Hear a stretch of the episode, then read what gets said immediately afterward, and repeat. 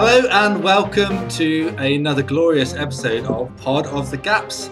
I am Aaron Edwards and I have with me uh, Michael Ots and Andy Bannister, whose names should be nameless. Uh, no, they shouldn't be nameless. They should remain nameless because they're so famous. They are Christian celebrities, uh, clearly, especially as a, result of this, as a result of this podcast. I'm sure they will be.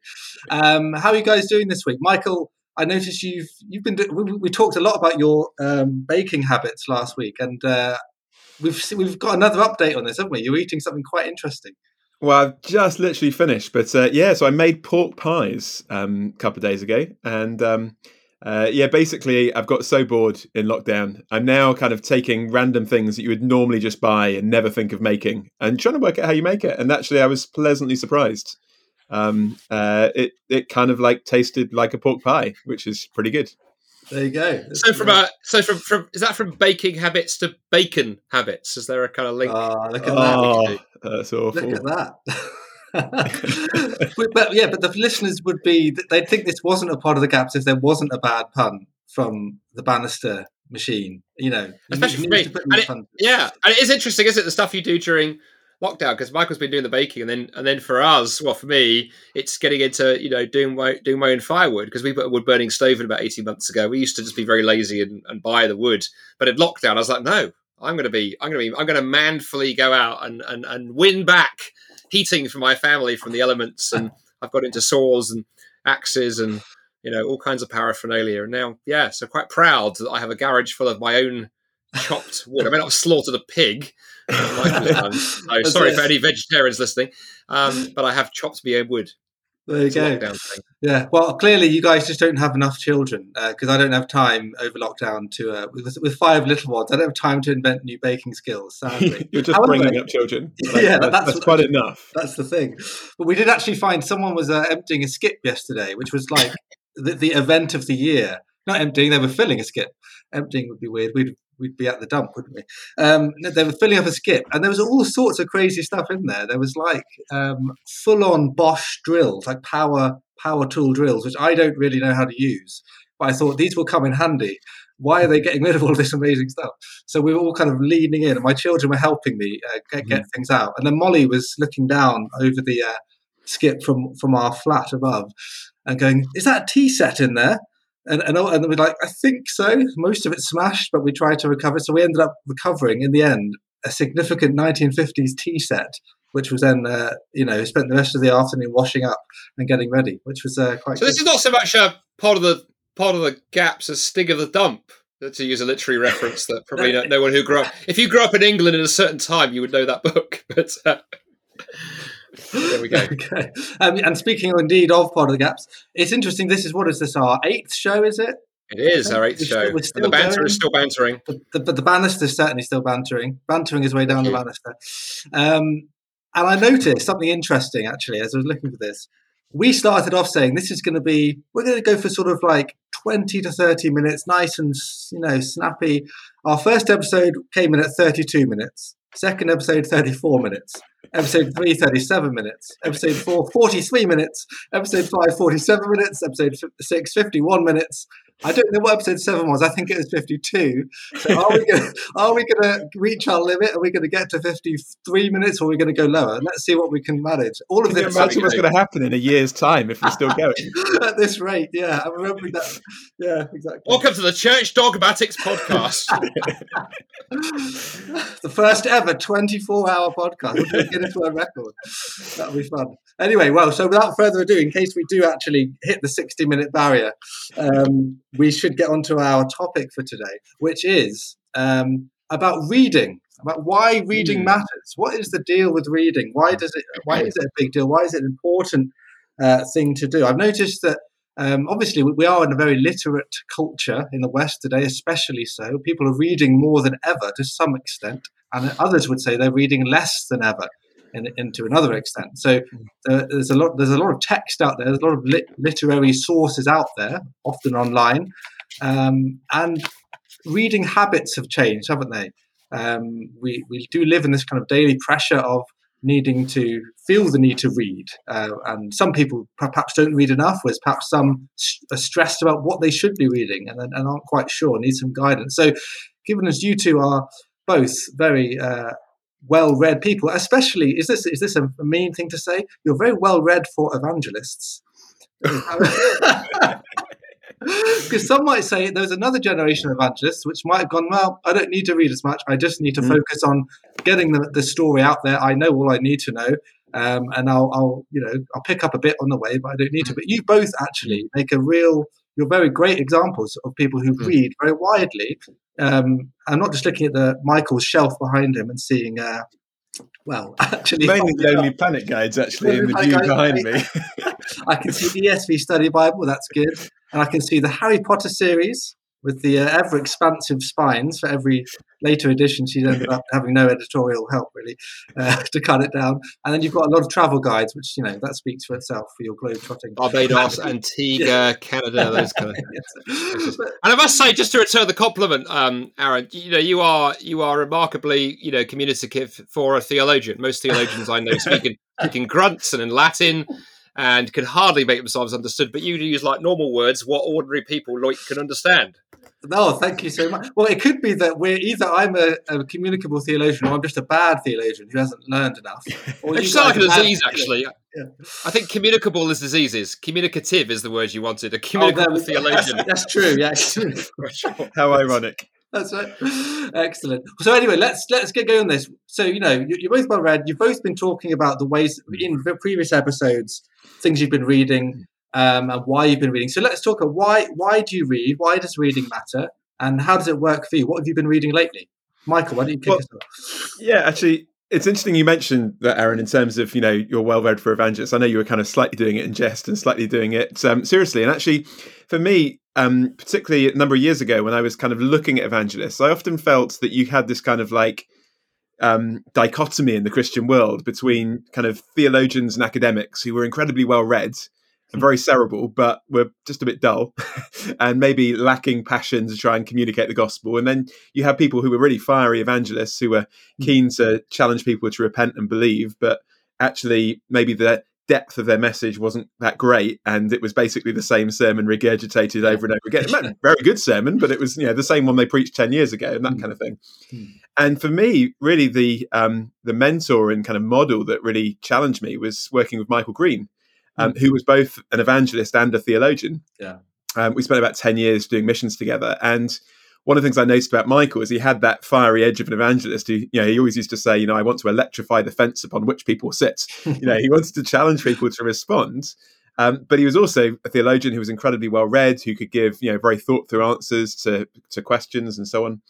And so, really, it was his example that was a model to me and a challenge to me. And I was also particularly challenged. You know, he was in his 80s throughout the time I knew him, basically. Hmm. And yet, whenever I would use a quote that he hadn't heard, he would always want to know what book it came from, particularly if it was a wow. contemporary book that he hadn't yet read. And he would go, "So I want to, I, would, I need to go and read that because there'll be a good quote in that for me." And um, so, his example of continual reading, even into his 80s, um, and holding together, um, you know, deep reading uh, with a clear heart for for the lost and a commu- desire to communicate the gospel I think for me was was probably one of the biggest um, influences in my life. Mm, that's really fascinating. Uh, what you say mm. that, that, yeah, the kind of tutelage you had there from mm. Michael Green is wonderful. Mm. And if you had a similar kind of experience, did you have someone guiding you in reading habits along the way? Yeah, I think in my case, I um, you know I grew up in a in in a house surrounded by by books. My father particularly was, well, is he's still he's still with us. was a, was a great reader. So I there was something was magical as a child of you know going into you know he, hadn't got a study, we hadn't got a house big enough for that, but like every you know room had a bookshelf in it, and I just used to find that fascinating, just mm-hmm. yanking stuff off the shelf before I was old enough to appreciate it. You know everything from history to biography to to theology and stuff. So I caught that love of uh, of reading reading early, mm-hmm. and um, and I suppose why I read why I read now I think there's a, there's a couple of, of reasons. I think firstly, I love the interior space for reflection. You know, we live in a very noisy kind of world. Yeah. And a lot of those spaces that we try and process in, it's hard because it's distractions. So if you try and read online, for example, trying to read a newspaper online, there's always adverts and what. Like read on your phone, it's always pinging and buzzing. But there is hmm. something about like at our house, we have a digital free Sunday. We turn our phones off, and like so, yesterday afternoon, it's a Monday. We're recording this. You know, the kids went out to play with their neighborhood friends outside. My wife and I lit the, lit the wood burning stove, kind of sat there and just read for 90 minutes. And just to be able to just get some headspace mm-hmm. to be mm. just you and the voice of the author is quite special mm-hmm. in today's world. So I love that interior space for reflection.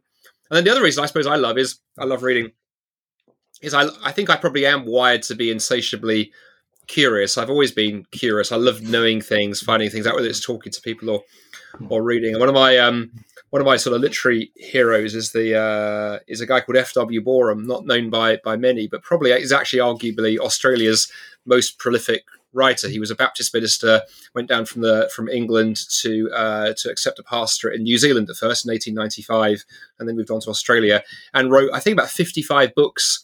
Uh, in his life, and many of them have gone into into into multiple editions. Mm. And he had this, he wrote these little essays where he takes something from life and then reflect on it and and land it on an aspect of the Christian faith. And I don't know anyone who can illustrate as well. But he wrote a wonderful little essay, which for me sums up why I read. It's called "Slice of Infinity," And he talks about the fact that, firstly, when you sample life, sample infinity. Don't just read about one thing. Don't just read mm. one part of the Bible, but sample infinity. But then mm. he connects it to evangelism. He said, you know, if you're sitting in a, you know, he's illustrating something he uses, you're sitting in a train carriage or on an aeroplane or, you know, you're walking down the street, get talking to somebody, and it turns out, you know, they're into you know, angling or something, hmm. you know, isn't it? Aren't you aren't you grateful that you read Fly Fishing by J.R. Hartley the other mm. year because you know you found that in a second-hand bookshop? And the more you read, and the, the wider you sample infinity, it gives connections to people. So I I love readings. I find stuff yeah. out. I love reading because then when I talk to different people, and I think the other question you asked, what I'm reading right now, I'm very eclectic. So literally right now, I'm reading F.W. Boreham's book, A Late Lark Singing from 1946. Uh, I am reading uh, The Book That Made Your World by Vishal Mangalwadi, really fascinating book on the legacy of the Bible. I'm reading The Silmarillion by J.R.R. Tolkien. That's my kind of evening kind of fireside reading. I go through that every five years. And then, you want eclectic, I'm reading Norwegian Wood, Chopping, Stacking and Drying Wood, The Scandinavian World by Lars Mytting, which is an amazing book on how you chop wood, how to choose your axe, what kind of soil you want, how to build your wood piles, and kind of things. So I said during lockdown, I've got into wood. This thing sold about a bit 1.5 million copies. It's, it's absolute. It's like the detail is amazing. Um, but the stuff I've learnt, I now know what axe I need if I'm going to chop wood or dispose of a body. There we go. Well, so we heard it here first. Yeah. Yeah. And just just on what you were saying, Andy, on that, I, one of the things I found really helpful, we mentioned the shallows or the swallows, I think, as Aaron called it. as Aaron called it, uh, by Nicholas Carr. But by Nicholas Carr. But, but one of the things he says is that actually our brains are only designed to be able to process about two or three things. We have a short term memory, which is you know remembering what we've just done the second mm. before, and our long term memory is like the difference between you know com- the RAM and the, the hard disk on a computer. Mm. He says if, if things are going to go into our long term memory, we can't process more than about two or three things at once, and if we don't process it, it'll never go into our long term memory. Mm. He says the problem with people reading kind of tweets and you know, articles online is that generally you're kind of scanning through lots and lots of stuff. It's in your short term memory, but it never goes and processes into the long term mm. memory. You don't really remember what you read on on Twitter yesterday, mm. um, although you were kind of engaged with it at yeah. the time. Whereas when you take the time to go through a book, you're actually processing that um, so that you can recall it later. And so I think I found, you know, just mentally, it's actually a really helpful thing to slow yourself down, hmm. um, read a book, be forced to think about one thing for an extended period of time. Um, and actually, that's helpful not just at the time, uh, but also long term. And you also mentioned about different types of reading. I think. Um, uh, sorry, Andy's trying to distract us for the for the listener by showing us pictures of wood, uh, which is very exciting. Uh, but kind of what I was going to say on that was actually one of the things I learned early on, which is really helpful with reading, is that you actually there are different types of books for different types of you know mm-hmm. types times of day. So I have books that I'm reading for for, for my work that um, you know I've just been writing a book, and so um, there's been various books that I've been reading in preparation for that. I kind of read them during the day, but you know bedtime at the moment i'm reading through lord of the rings again. Um, so they're kind of like the books that you read kind of like to relax the books that you read when you need to have a bit more energy. I think early on what i discovered as a christian is i was trying to read like weighty theological tomes at bedtime yeah. and like falling asleep and thinking actually no there's certain books that are kind of mm. easier to read than others. Mm. um, some yeah. you know, are good for dipping into for half an hour once a day and some are good for just losing yourself in for an afternoon. Yeah that's really that's good uh, it's, it's interesting what you say. We'll come back to the how we read a bit later on, but it's interesting mm-hmm. what you say, even just briefly on the uh, online reading thing, because it is, you know, right now, if I could give you a screen share, the amount of tabs I tend to have running at any given time, and you you, you open up open new tab was a beautiful invention, but in a way, it's caused yeah. a lot of stress, hasn't it? Mm-hmm. Because yeah. you end up having so many things. I really want to. That's a long mm. read. I must get to that at some point, and sometimes you end up feeling a kind of joy at like getting through a tab or through the tabs, but you haven't actually taken in what you've read. But you yeah. feel like I've, lo- I've ticked it off, I've logged, I have read it. Have you read it?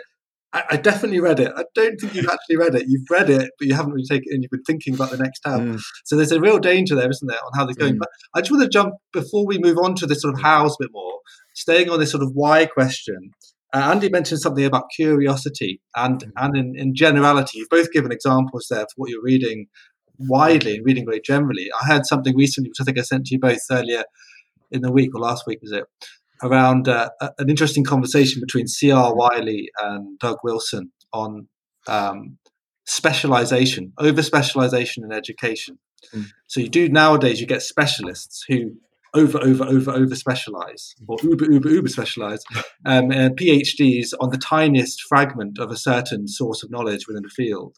So it really, someone who gets a PhD may not actually be a, a, a fully competent in the entirety of their field now. Whereas it used to be the case that you needed to have that and you specialized. Now we've just created more subcategories mm. so that even the experts don't really know much very yeah. broadly beyond what they seem to know, even if they're doctors in, in a subject. So it, it's a huge thing, isn't it, to think the separate, you know, I think the conversation I heard that I mentioned just there was specialization is for insects. that there's something about an insect in, like, a, like, an ant colony. They know how to do a certain job, and they know how, I can do this, but I can't. I don't know how it fits into the whole. As human beings, we have curiosity as a God-given trait mm. to some extent. So our ability to read generally and connect things to the whole is a mm-hmm. huge part of what it means to be a human being. Um, so mm-hmm. reading widely, not just going, I'm reading pragmatically because this is what I'll end up using. So maybe, you know, Michael and I might not be in a, a wood chopping phase, but Andy might recommend us the wood chopping book for its other qualities. So there's, there's things you can learn that, that are just interesting. It's good to be mm. curious in the good ways. There's obviously bad kinds of curiosity as well, which I won't get into. Medieval mm. theology tended to look at curiosity as a, a negative thing because it meant mm. you were never focused on what you're supposed to be focused on. And there's some value to that because we, we have a bit of the bad kind of curiosity in our age, don't we? Online hmm. tabbing, for example, is an example. I'm curious about a thousand things. I'm not then going to drill down into anything in particular. I think you're saying something different, aren't you? There, yeah, Michael. I think so. No, just just to say on that, I can't remember who it was who said it, but something I found really helpful. They said, um, "No, everything about something and something about everything." So there is a kind of, you know, we all have our specialist areas, and I guess if you're working in a particular field that requires study, you know, you will be forced to study to a to a degree um, that others won't. Um, but that sense of like, but also just try and get to know something about lots of different areas of life as well which just makes us very interesting hmm. um, to talk to, hopefully. Because I found as an evangelist, you know, when you're chatting to people, if you've read widely, there's a point of connection um, that you can have with all sorts of people. Yeah. Um, and if you find that you're talking to someone who's got an interest in something you've never heard about, like find out about it. And that's hmm. often inspired me to then go away and find out more about that particular area. Hmm. Yeah. Sorry, Andy. I think the other thing is, as well as to add to the, the specialization piece, Aaron, that I think you're definitely onto something. I remember somebody once describing to me that the best way to think of a PhD is specialized ignorance.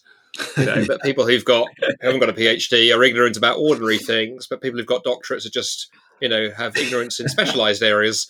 Um, and there's definitely something something in that. But the interesting thing is how actually the world that we live in does encourage us not to read widely. So, I mean, the, the, one example of this would be algorithms. You know, you go to Amazon and based upon say mm. and other online booksellers are available but let's say you go to amazon and based upon your previous purchasing history it recommends three or four things that you might like yeah. and if you're not careful you go oh that's interesting and suddenly you just find yourself you know reading in one mm. in one particular area mm. and i think the mm. challenge is how as you say without becoming uh, you know sort of dilettantes or being distracted and, and with your with a mind that flits everywhere like some rare type of butterfly how do you actually have an interest um, in things. And one thing I'll often say to people, because people often ask, you know, for advice on what to and what to read, and I think certainly in terms of making connections, you know, one thing I'll often say to folks, well, look around you, look around your culture, look around the type of people that you're with, look around the, the, the part of the country you're in, the time that you're in. What are some of the issues? Mm. And read some stuff, at least gently, mm. that helps you think about that. You know, you don't need to be an apologist or a theologian to realize, say, that, that the transgender issue, which is currently shape tearing our culture in all kinds of directions, if you're going to be a Christian who wants to connect to people, to have read just one or two things on that, so you can speak in an informed way. You could say, and actually, I found this with people. If you open a conversation by saying, you know, it's interesting. I was reading something on this the other day that made me think. That has slightly more credibility than, well, you know what? It's often occurred to me that. Um, and so I think again, books can you know give you a connection point. Uh, they can also give you a bit of a, a bit of a cover because it's this particular author rather than yourself. Mm. And again, they can uh, they can help us engage with some of the big questions of uh, of our age too. Yeah, it's you say that, Andy, because I don't think you know, but actually, most of the books I've been reading the last couple of weeks have all been on the issue of transgender. So, um, is there something you need to tell uh, us, Michael? Is there a, is a sort of um, so, but I guess for, for, that very reason, that like actually, this is a huge, huge issue. So, um, uh, so I'm reading, uh, not specifically on it, but um, Paula Gooder's book body, um, which is kind of looking more at the theology of the body and why the body is important, which um, was recommended, which really, really helpful. Preston Sprinkle's book, Embodied, um, which came out this year, which specifically on the issue of, of transgender, which was really, really helpful. Um, and then Carl Trueman's The Rise and Triumph of the Modern Self. Although, having listened to his podcast and seen the length of the book, I'm not sure whether I'm going to get through the whole thing. Um, sometimes I kind of think, like, I guess there's always like a kind of investment in time, isn't there, in terms of like the length of the book? And it's like, you know, someone once said to me, the, the, true cost of a book is not the money you spend buying it; it's the time you spend reading it. Mm. Um, yeah. So there is always yeah. that evaluation of we can't read everything, yeah. so we have to choose it's wisely. Interesting. There's there a, a, famous quote from uh, Arthur Schopenhauer. He said, uh, "To buy books would be a wonderful thing if only we could also buy the time to read them." Yes, and he's saying that in you know mid nineteenth century or early to mid 19th century. Hmm. Yeah. And you think how many books have been, you know, in the UK, they say 188,000 books are published every year in the UK alone. Um, how that's just absurd. And you compare that to, you know, in the 19th century, there were already an insurmountable amount of books that one was stressed about wanting to try and read and they're probably harder to read many of them than some of hmm. the books that are overly specialized they're not connected to the hmm. general themes today. So we do get a sense of being you know drowning under the hmm. weight and you have to make those choices don't you? As michael yeah. says about time investment. How what, what am i what, what is going to be the most beneficial thing out of this book? You know if i read if I, is andy going to read three books on wood shopping or is the what is the one book on wood shopping enough? Um but, but that's you know you've got to make those choices all the time. Well, the next thing, of course, will be during lockdown with kind of you know do it yourself lockdown stuff. Is Michael or I or Aaron, one of us needs to decide we'll try and actually make our own book. You know, I can chop the wood, Michael can process it into paper, and, and Aaron, you can write words of, of four syllables. Um, one thing I want to say actually is that it's interesting you mentioned the word the word investment there occurred to me because you know, of course, books are not are not are not cheap. And it's worth being aware of that. You know, for some people listening to this yeah. podcast, it may be a problem. Others, it may be more of a a sacrifice. Mm. And um, you know, it's interesting. I would to return just because I'm he's on my mind because I've been reading him a bit recently. It was interesting. Mm. You know, Boreham. I remember being quite struck at his biography that as mm. a young pastor, when money was really tight, he decided he would make the commitment to buy and read one book a week, and mm. he carried that through for the whole of his life. And so he said early on it was a sacrifice. It was tough to yeah. do that, but the foundation it laid, and there is something about the mm. investment. You know, okay, so now you know I middle class. I can buying a book is not is not tough as it once was when I was a student. But there's still something about thinking about okay, I've got ten quid here. Mm. You know, I could spend that on Starbucks. I could pay off a bit of the credit card. I could do other things with it, or I could buy a book. And then I want to think a bit more carefully because okay, what you, you couldn't buy one of my books? Shelves? They're academic. You couldn't buy an academic. well, yeah, but that actually the thing is, but they do burn really well. Actually, almost as good as a log if you if you right. chop them up. Um, kind of thing. So yeah, I think it's the, the book's is investment, and that becomes mm-hmm.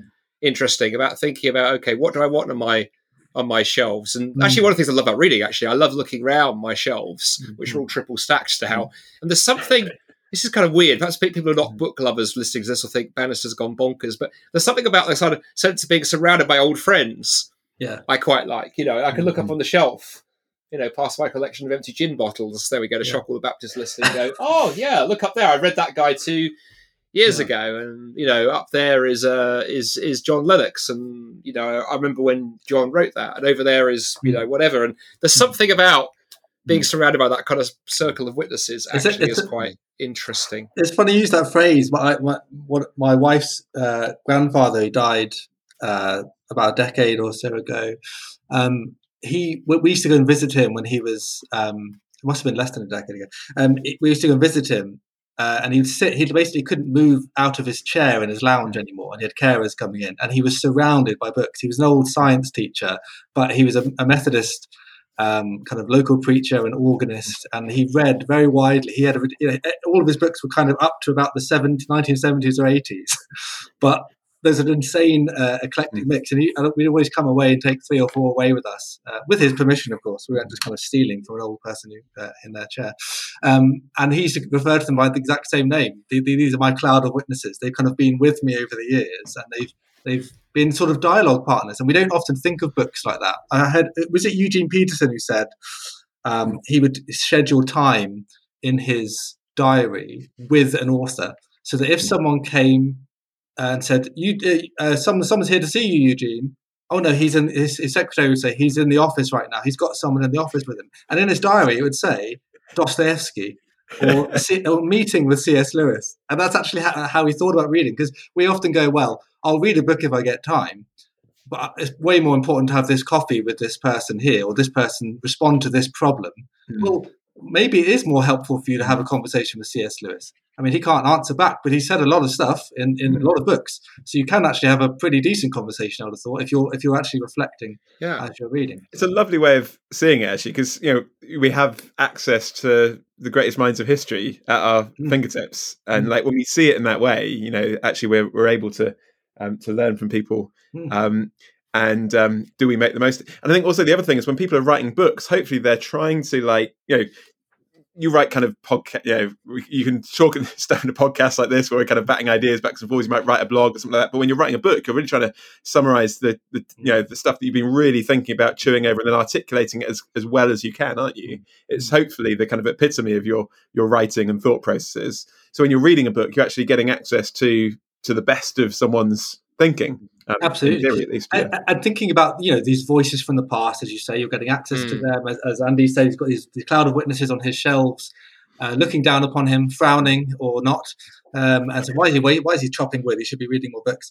Um, but to what extent then is reading um, can reading change the world? To what extent can it you know really impact people in a really positive way for change, especially at an age mm. where reading is under threat in all sorts of different ways. I mean, it's under threat for the digital age, as we've talked about already, um, in, the sense of people's reading habits change or their brains are changing.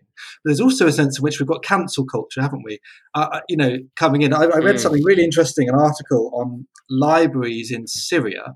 Uh, there's these revolutionary librarians in kind of war-torn Syria, and the sort of regime that has propagandized the nation, and there's kind of war-torn villages and towns. And there's this group of guys who found a kind of abandoned school, a school headmaster who'd fled the country or fled the city and abandoned everything. And he had a, a, a kind of room of books, and they found them, and they were kind of shaking with excitement at being able to recover these books that, that weren't allowed to be read.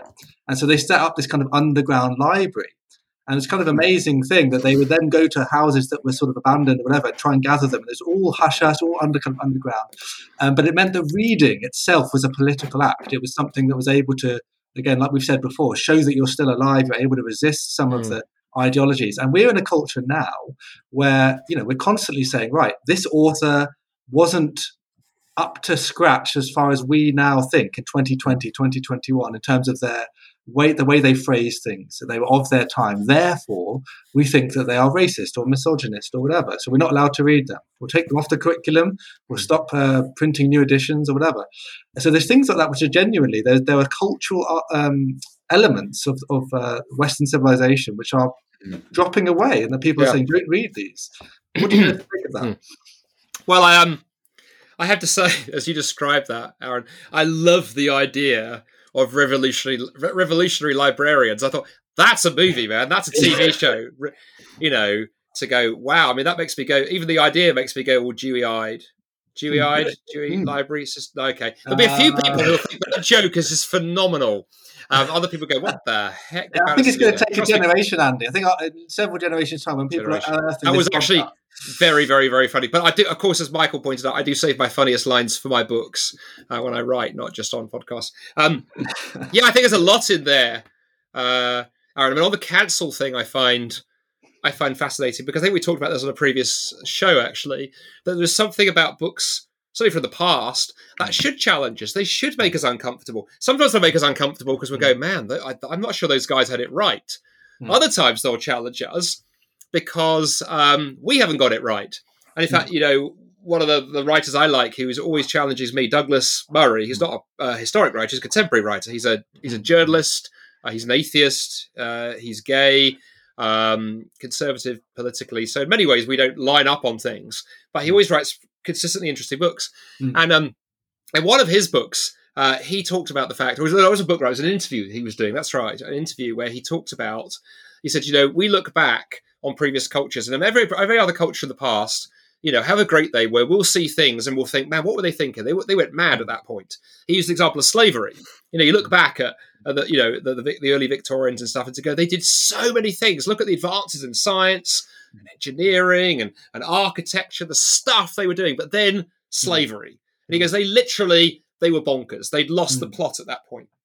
And he said, the thought occurs to you, what is the point in our culture at which 100 years 200 years from now people are going to look back and go man those those men and women in the 21st century just look what they had they had mm. all this technology and all this stuff they were amazing but mm. at this point they went mad now douglas thinks it's the transgender piece mm. uh, that he thinks that's that in the future people look back and go they did what to kids um, and i think reading from the past does that and I think there's a side of maturity actually that you're able to read something from the past and go, I don't agree with it. But I don't have to agree with it. I can still go, man, I don't like that attitude.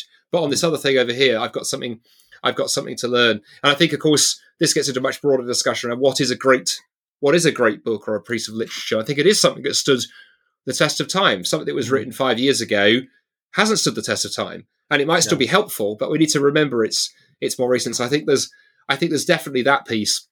And then in hmm. terms of books changing the world, which is how you led into the question, I think historically that's true. When you look historically, when when literacy exploded, you know, in the ancient yeah. in the ancient world, when writing was developed sometime around about the second millennium BC at different points in different cultures. Suddenly, you know, here was the ability to pass on information in a form to the next generation that was more than just orality. Here was an idea, an ability for an author to re- to reflect and, and edit their works. When you stand in front of an audience and, mm. and speak extemporaneously, your words are done and they're out.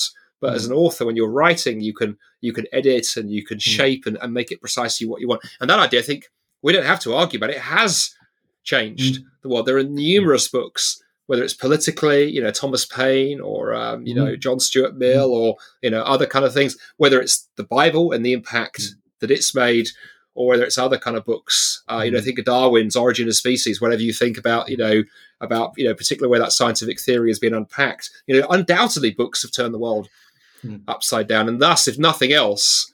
I think if we want to be well-rounded citizens, men and women who who who can engage with our culture as Christians, at least being aware of and having engaged with some of the books that have changed mm. the hmm. world and taking a stand against attempts to close reading and writing down and shut those mm. those down. Interesting, isn't it? In totalitarian societies, it's often the books that are yeah. that people go, come mm. for. You know, the hmm. Nazis burnt books, the communists have burnt books to go. I often say to more progressively minded friends over here, just be aware that book banning and book burning does not have a particularly good legacy. The, yeah. the, the, the, sort of types of person that you are aligning yourself with it's a bit of a rogues gallery, yeah. really. Um, doesn't have a good CV. Rather, yeah. Doesn't Which, have a good. Yeah, on the practical note, is is one of the concerns where people only source their books from Amazon. Mm. I just think like it's it's already happening with certain books, like particularly any books that are going to touch on issues like transgender and so on. That you know, from a Christian perspective, that are going to be not available. Mm. So, um, one of the reasons, among others, why I, I would personally try and use other sources if I can.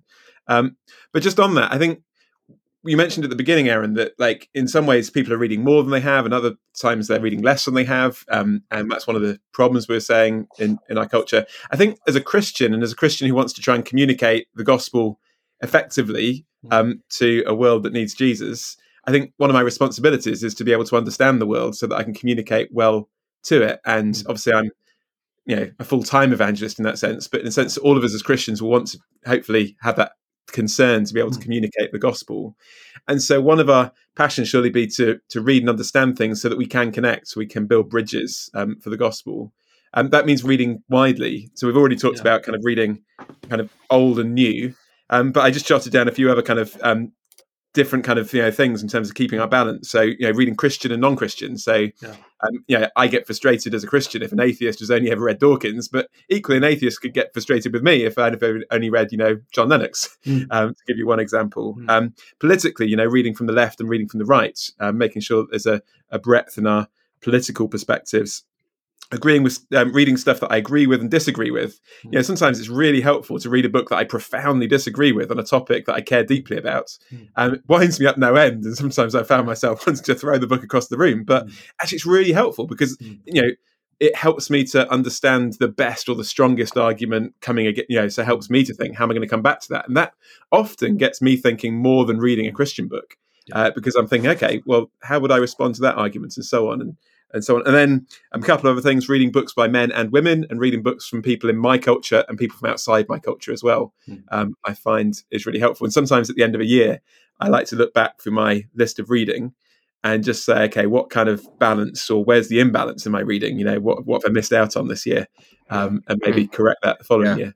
That's really on that note. Actually, um, yeah, yeah. I was going to say on that on that note, um, Michael, an exercise that I was recommended to onto about sort of four or five years ago and has been really helpful is that I now I never used to do this, but I now log everything mm. I kind of read, just a little text file on the computer. And then um, firstly set myself a target. So, mm. you know, I've got a certain number of books that I want to try and read this year. If I make it, great. If not, I don't beat myself up. But it's, you know, if you don't record it, you're never going to hit it. But then exactly mm. as you said, you could look back at the end of the year and go, oh, okay, how do how is the mix here? Did I get a nice mix of you know, different writers, different genders, mm. different cultures, fiction, non-fiction. Mm. You know, other things I wish I had read. Well, in which case I could add them onto my wish list for next year. Mm. But just actually begin to be slightly more proactive in terms of tracking what you're doing. And if you don't, of course, the other thing, it's certainly a little plug. There's a wonderful book website called Goodreads.com. And that, you know, if you want to be doing that as part of a community, that's fun because you could join that and it lets you share the books you've read. You become friends with others who are reading other kind of books. So that's more social, or in my case, I just have a text file on the computer. Hmm. Uh, that's really, it's that's really, it's encouraging actually because again, you can hmm. look back. It's great fun looking back. What did I read in 2018 and so on and so forth. Yeah, that's really good. Um, just, just, a postscript on that before we uh, move on to a couple of other things. Um, you guys are both in positions of Christian leadership to some extent, uh, in, in really actively involved in mission ministry. You're also well read, and you you think about these things a lot. Now, there is a line of argument throughout the New Testament, which I think is important to say on the other side here about this wide reading thing. Paul regularly in his epistles talks about not engaging with certain figures, certain false teachers and leaders. So some Christians might hear what Michael was saying there about, you hmm. know, not not being embarrassed before the atheist when you haven't read enough of these texts.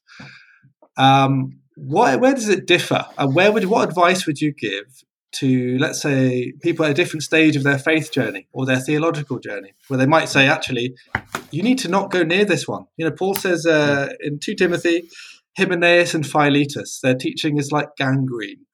That doesn't mean critically engage with Hymenaeus and Philetus. Read all of their latest works so that actually you can really understand them. He said, no, uh, look, just trust me, uh, it's gangrenous. It's gonna mm. it's gonna cause yeah. problems. And now, to some extent, they are Christ. These are kind of people mm. posing as yeah. Christians. It's slightly different mm. to reading an atheist, I think. But where would you where where, where do you tend to give it's advice? Question, is it? I think I think I think. Sorry, Michael. If you both talk no, no, simultaneously, no, that'd be quite fun. yeah, we, Michael, we can, Michael we can get first, to like 54 minutes quicker, can't we? Like, or you know, try and make it a shorter podcast. Um, yeah, I think that's a very interesting point actually, because I was just reflecting on that and thinking, I guess partly, um, yeah, I wouldn't necessarily say to a new Christian, you know, the first book you need to read is, you know, um, this book by some, you know, militant atheist. And if I am going to suggest reading that, um, I want to kind of talk about it and discuss it with people so that you know we're kind of able to kind of work through that. Um, so I'm not just kind of um, leaving that. But but as you say, actually, in in the Bible, some of these characters were people who were posing as Christians. They were false teachers. You know, they weren't out and out enemies of the Christian faith. You know, mm. it's interesting because Paul doesn't see Acts 17 quotes. You know, they're mm. poets. You know, mm. he's obviously widely read. Yeah. But the people that he really seems to have anger and you know, real kind of um, mm. um, uh, ferocity against is is people who are claiming to be Christian and yet teaching mm. stuff that's that's otherwise. Actually, I was just thinking about that um, this weekend with my wife, and was you know. Um, chatting to um, someone else recently who had been reading um, a lot of stuff by kind of health, wealth, prosperity teachers. Mm. Mm. Um, I just thinking, actually I have no desire to read that whatsoever. Yeah, um, yeah it's, it's, helpful in the sense to, to know what the false teaching is, but mm. I'm not going to sit and read Joel Osteen's latest book. I've got mm. absolutely no time for that at all mm. because I just think actually here's someone who's claiming to mm. You know present the gospel, yeah. but actually there's no gospel to and, it. And just that's really helpful, Michael. And just to sort of take that before Andy jumps in on this, because like Andy, can you so Michael's mentioned say like a Joel Osteen health, wealth, prosperity. Now in our culture, he's got good no, teeth though. I mean, good teeth. he goes. He, he, also goes travels a lot. I don't know how he gets that. Anyway, um, but that's an easier target. Um, no one's going to have a go at Michael for saying don't read Joel Osteen. Most most evangelicals wouldn't. But there are increasing evangelicals who are reading a lot of more wokish Christianity type mm. stuff, right? So, where, at what point do you say, well, I better show that I'm not being, you've both mentioned gender, for example. Mm-hmm. I must show there can be a danger we go, right, we must show that we're not in any way mm. um, privileging men over women. So, we must kind of overstep our mark. I must read all these books which sort of interpret my whiteness, my maleness, and all these power structures. That, that could also be as well, perhaps more dangerous than uh, reading some of the health yeah. people, presumably. Mm-hmm. No, I, I think that's a very good that's a very good point. I mean, just to just to sort of pick up on uh, on Michael's point, and then to answer that one, Aaron. I mean, I think yeah, you know, in terms of Christian maturity is certainly a thing, right? I mean, if you're going to take up a new sport in like like boxing, for example, you know, if you decide the very first thing you're going to do is hop in the ring with Muhammad Ali, actually be difficult. He's dead, but you get the idea.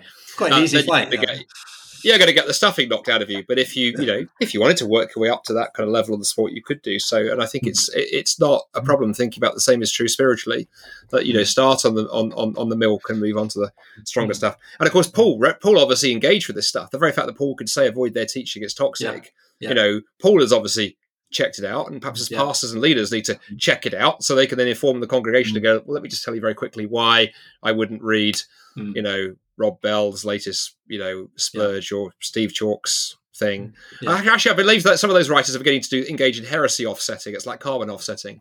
You know, you buy one of those heretical books, and they'll give a dollar to Westminster Theological yeah. Seminary in the states. Um, see, that was a good joke too. Um, but yeah, that you're right about the other stuff. I mean, the more modern kind of wokey stuff. I, I think a couple of things. I suppose I would ask. I would I would say here. One is to ask yourself why you want to read a book. If you simply want to read it because you want to look kind of wokey and progressive, then you probably are setting yourself up for a fall because that's an hmm. entirely wrong reason to read anything. I mean, literally anything. Um, and you can get that outside of Christian circles. I, I, I have a few sort of slightly snobby friends who, you know, his bookshelves are quite impressive, but you ask them, they've never read you know Dostoevsky or Jane Austen or whoever. They just got these hmm. beautiful hardback editions they bought because they think that's yeah. what educated people have on the hmm. shelves. Mm. And I think the same can be with the wokey stuff. If you mm. want to read somebody because you're, you know, everyone's talking about this particular theologian in your circle, and you think, "Gosh, I probably do need to mm. engage here," that's that's different. And then, of course, the other thing to do is, and this becomes as you read more widely, is, is try and understand the underlying assumptions can be helpful. Some of the stuff that you talked yeah. around around around sort of critiquing your cultural perspective and whiteness and all of this kind of mm. Nonsense. And I've kind of given my game away by using that word nonsense. Um, you know, underlying that is something we might do another show on, which is the whole kind of idea of mm-hmm. critical race theory that has absolutely yeah. no sub and intersectionality, which, with all the due respect, particularly to our secular friends, I have more due respect for secular friends on this. There is no substance to those yeah. things at all. So it just, I mean, it's, it's good that it's got the word theory in there. It is actually a lot of just sort of words arranged into a sentence with enough sort of you know sort of clout behind it. People take it seriously. And i think in the church we can ask what's the underlying assumption? And i get worried about underlying assumptions that want to divide us that want to see people in the color of their skin rather than the content of their character to quote martin luther mm-hmm. king. And i think you can then measure it up to the standard of christ. And it was actually very interesting. I was doing a seminar for for uh, Wycliffe College at University of Toronto last night, where I did a bit of teaching, and uh, I was on there with a friend of mine called Bruxy Cavey, who's a pastor of a large church in Toronto. And we were, I forget the question that came up, but Bruxy talked about the fact he said we need to be realistic as, as evangelicals that if you just randomly read bits of the Bible, you could pretty much make the Bible say anything. If you want to hmm. justify genocide, just pick a few texts at random, yeah. out of context, of the Old Testament, and you could do it. Whatever you want to do. However, if you make Jesus the center of your theology and you connect everything to him and read everything through him, it becomes a darn sight harder to do that because he won't let you get away with that. And he should be the, the lens through which we read everything else. Mm. And I think the same can be said of reading more generally, but particularly things that claim to be Christian. We could ask the question okay, what would Jesus think of this? What happens if I bring mm. this idea to the foot of the cross and read it through there? Does it bring me? Does it bring others to Christ? Does it help me reach people? Or does it just divide and mm. sow doubt and destruction and whatever? In which case, I need to ask some questions. It's one thing if it's a secular book doing that; they they have no excuse to know any better. Yeah. When it's people who purport to be Christian, sowing division and setting people against each other and making themselves the center of the story and not Jesus the center of the hmm. story, then I think we can at least ask some questions and maybe there's a time to say this isn't helpful. Mm. That's really helpful. Um, and as, so, yeah, as we've said before, I think if you focus on Jesus, we're gonna we're gonna annoy people on the right and the left because he did, and so uh, our own sensitivities either way are going to be challenged. He mm. talks about hell more than anyone else in the Bible, and he loves sinners like no one else in the Bible. So uh, an, an, incredible kind of um, blend there. So really good advice there on the why question. Let's just move on to as I mentioned earlier the sort of hows. You both mentioned a little bit already about how you read. Are, are there sort of points of debate here about in the culture we live in, about how we read. Michael, give us give us some examples of how you you tend to read. Yeah, so I think my to, to kind of give you a kind of evolution of my my reading habits. Uh, I guess like most people in the world, I just generally used to read books because that was the only way to read books. Um, and then I kind of went for a stage of of reading on Kindle, although I kind of fell out of love with Kindle after about a year. Um, it's interesting actually that seemed to match the statistics at the time that was saying that kind of Kindle was kind of taking off, and then suddenly people realised actually I, I kind of like having the physical book. Um, like it can go on my shelf, I can lend it to people, I can underline it when I'm discussing it with someone, I can yeah. find the page easier and all that kind of stuff. So, um, so actually, I went back to kind of buying physical books, and then about a couple of years ago, um, got recommended to listen to an audiobook just because it was a book by a comedian. They said it was really funny if you listen to the audiobook. So I downloaded Audible and um, uh, listened to that mm-hmm. and really enjoyed listening to it. And I thought, hang on a minute, I could listen to other books this way. Mm. Um, I love the outdoors, I love hiking, I love cycling and stuff. And so I found, well, actually, I can cycle and hike and listen. Mm. Um, I've been on a sabbatical about a year before where I've basically been in a kind of continual tension because I wanted to be out doing exercise, but also I felt I probably should be sitting reading a book. So for me, that was like a real revolutionary thing because I was like, mm. actually, I can listen. Um, is it as good? I mean, I guess that's a big debate we could have. You know, like I'm yeah, probably you do take in more if you're sitting and reading the book. But my argument is I take in more listening to it than I would if I'm not reading it at all. Mm-hmm. and I can actually consume more by by listening. So there are books that I still physically read. I've, I've got physical copies. If I really enjoy the audio book, I often then go and buy the physical book. Mm. Um, so I can kind of annotate it and and lend it to others. Mm. Um, so I kind of have a mixture. But actually, for me, it probably meant that I was reading at least double, if not triple, the amount of books mm. by then starting to listen to books as well. Mm. Um, and um, yeah, so I found that really helpful. So a bit of a mixture, really. Mm, that's good. And you said, I think you hmm. said you read, read a Solzhenitsyn book recently that was 24 hours. Is that right in length?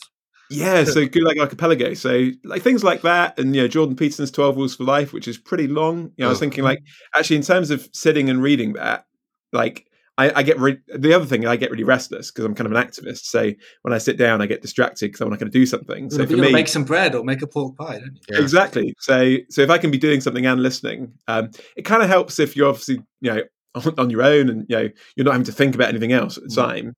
Mm-hmm. Um, so I had a kind of I did have a sabbatical after that, whereas in New Zealand, and I basically just filled up my phone with audiobooks and and hiked. But because I wasn't having to think about anything else, I was on my own. You know, mm. that was a really good time to kind of process, and so I found that mm. personally really beneficial. Great, Andy. Anything to throw in on that? Do you, do you agree? Disagree?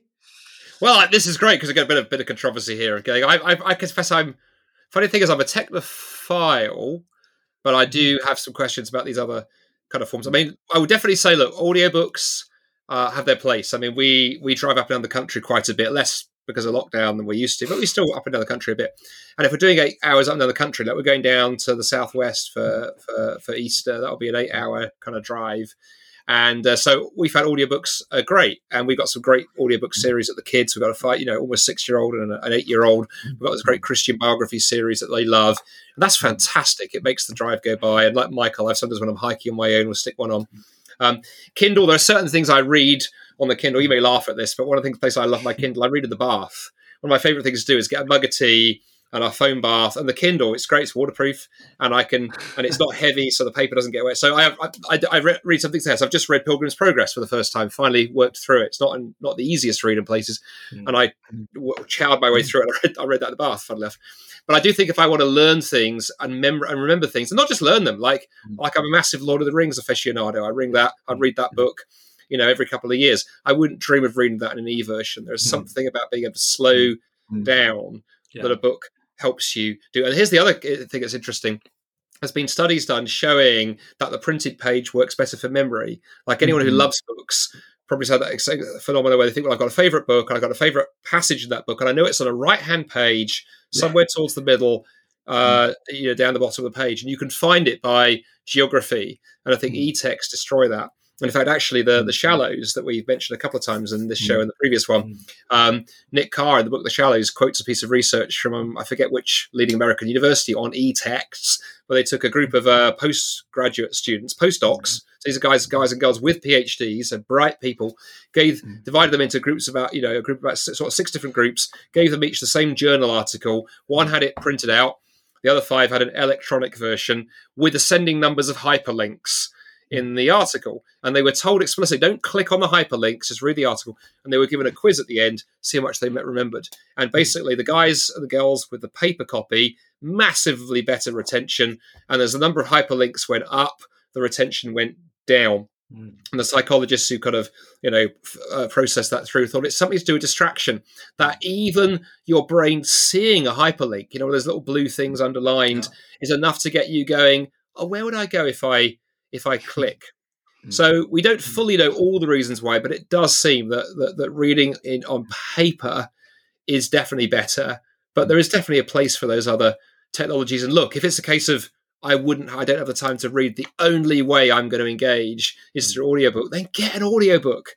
You know, don't don't be be put off. But I think if you hmm. have a time to make the choice, you know, do do at least make sure you've got a healthy amount of print in the in the mix. Not least one final thing, by the way. There's something about the age of books too. I love old books, and C.S. Lewis talked about old books, mm. letting the fresh mm-hmm. breezes blow through. And one of the things I love about old books, and I'm collecting, you know, I mentioned them a couple of times on the show, Boreham books. You know, mm-hmm. 55 of these things, and I love it when I get an old copy of Boreham. They're about twenty dollars for one of his, and sometimes you will have a name in the front, and then occasionally I'll flick to the back. And I'll see that someone's taken notes, like what I was reading on the other day, and someone had written down sort of 20 page references with a thing that struck them.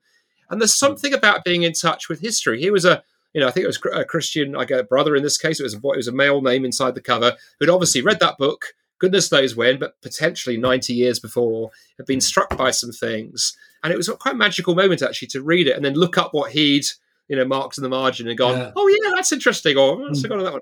So, and you can't do that in the same way mm. electronically. I know you can. Kindle has some clever functionality and stuff, but it's it's not the same. Mm. Just one other thing on that. I know we're kind of fast approaching um, our longest podcast yet, um, but uh, despite our greatest efforts to, to the contrary, um, but but in terms of reading, really helpful in terms of like reading stuff. We talked about reading articles. You know, there are kind of articles and shorter kind of pieces that you get sent online. Um, or links to on Twitter and stuff like that. And you think, oh, I want to read that. One of the things that I found really helpful, and I know Andy will approve of this because he got me onto Remarkables, um, but my remarkable is basically a kind of like it's it's a bit like a glorified Kindle in some ways. Hmm. Um, mm. I use it for making notes, but also I can send um, PDFs to it um, and web pages to it. Um, but the beautiful thing is I can't go online on it. There's no browser or anything else. So for me, um, anything I get sent, I think I want to read that, but I haven't got time now because I'm in that kind of process of you know going through emails. Um, I stick up my Kindle um, or my Remarkable rather, and then Andy's showing his off with his um, cool kind of sleeping cover thing. Um, and then I can read it later when I've got mm. time. And I find that I'm in a different place then. And because I can't click on any links, because I can't click to in, you know, email, um, I can then digest those articles or mm. those you know, web pages in a way that I wouldn't have done if I was kind of sitting at my computer. Mm-hmm. And, and he's now showing us, yeah, the uh, various. See, I, I, after all his chat earlier about economic, you know, disparity and things like that, he's using these very expensive uh, remarkable things, which are remarkable because they, they replicate paper and pens, uh, which is uh, wonderful. No, but that, it does look like they're quite uh, uh, interesting uh, things. I think I, like I said earlier, my my my techno phobia of the early iPhone, where they, where people showed me a candle on screen rather than a real candle. I, I think I prefer pen and paper, and indeed uh, physicality. But I, t- I think all of those things really helpful reflections there on how uh, we can try to uh, fight for reading uh, and, and, read in the right ways and read responsibly uh, in this kind of culture that we live in. Um, and Andy's now really. Ha- I just wish you could have the visual now. That they're, they're both both of them are just they've gone off on one. They're they're, they're showing us their gadgets. Probably a good point to bring it to an end, then I guess. One, yeah. one, one day, one day, gonna, I'm, my children are going to find a remarkable uh, device in a skip and uh, pick it up because this was Andy Bannister's remarkable device um, before he burned himself to death uh, after his wood burning uh, business didn't quite take off. Or the venture with pork pies with Michael didn't quite. No, it really caught fire. That's, That's, it. Yeah, yeah. Uh, excellent. Well, seeing as, as Michael has uh, helpfully mentioned there, we have indeed surpassed the record, as we have every single episode, and no doubt always will uh, surpass this record of exceeding the length of podcast. So our, our tight 20 to 30 minute podcast does seem to be creeping ever closer to a longer form. But I hope if you are still listening at this point that you have enjoyed uh, this and, been, found it helpful. Please do uh, like, subscribe, share uh, where you can. It'd be good to get the word out about this and for more people to be able to hear and join in the discussion. Send us some comments. Tell us what you think. Send us your uh, your fan mail. Send us any requests for uh, bakery uh, goods uh, that you may wish from any particular member of the trio. Um, but uh, that's all for me, Aaron Edwards, Michael Ots, and Andy Bannister. Farewell. See you next time. See ya. See you next time.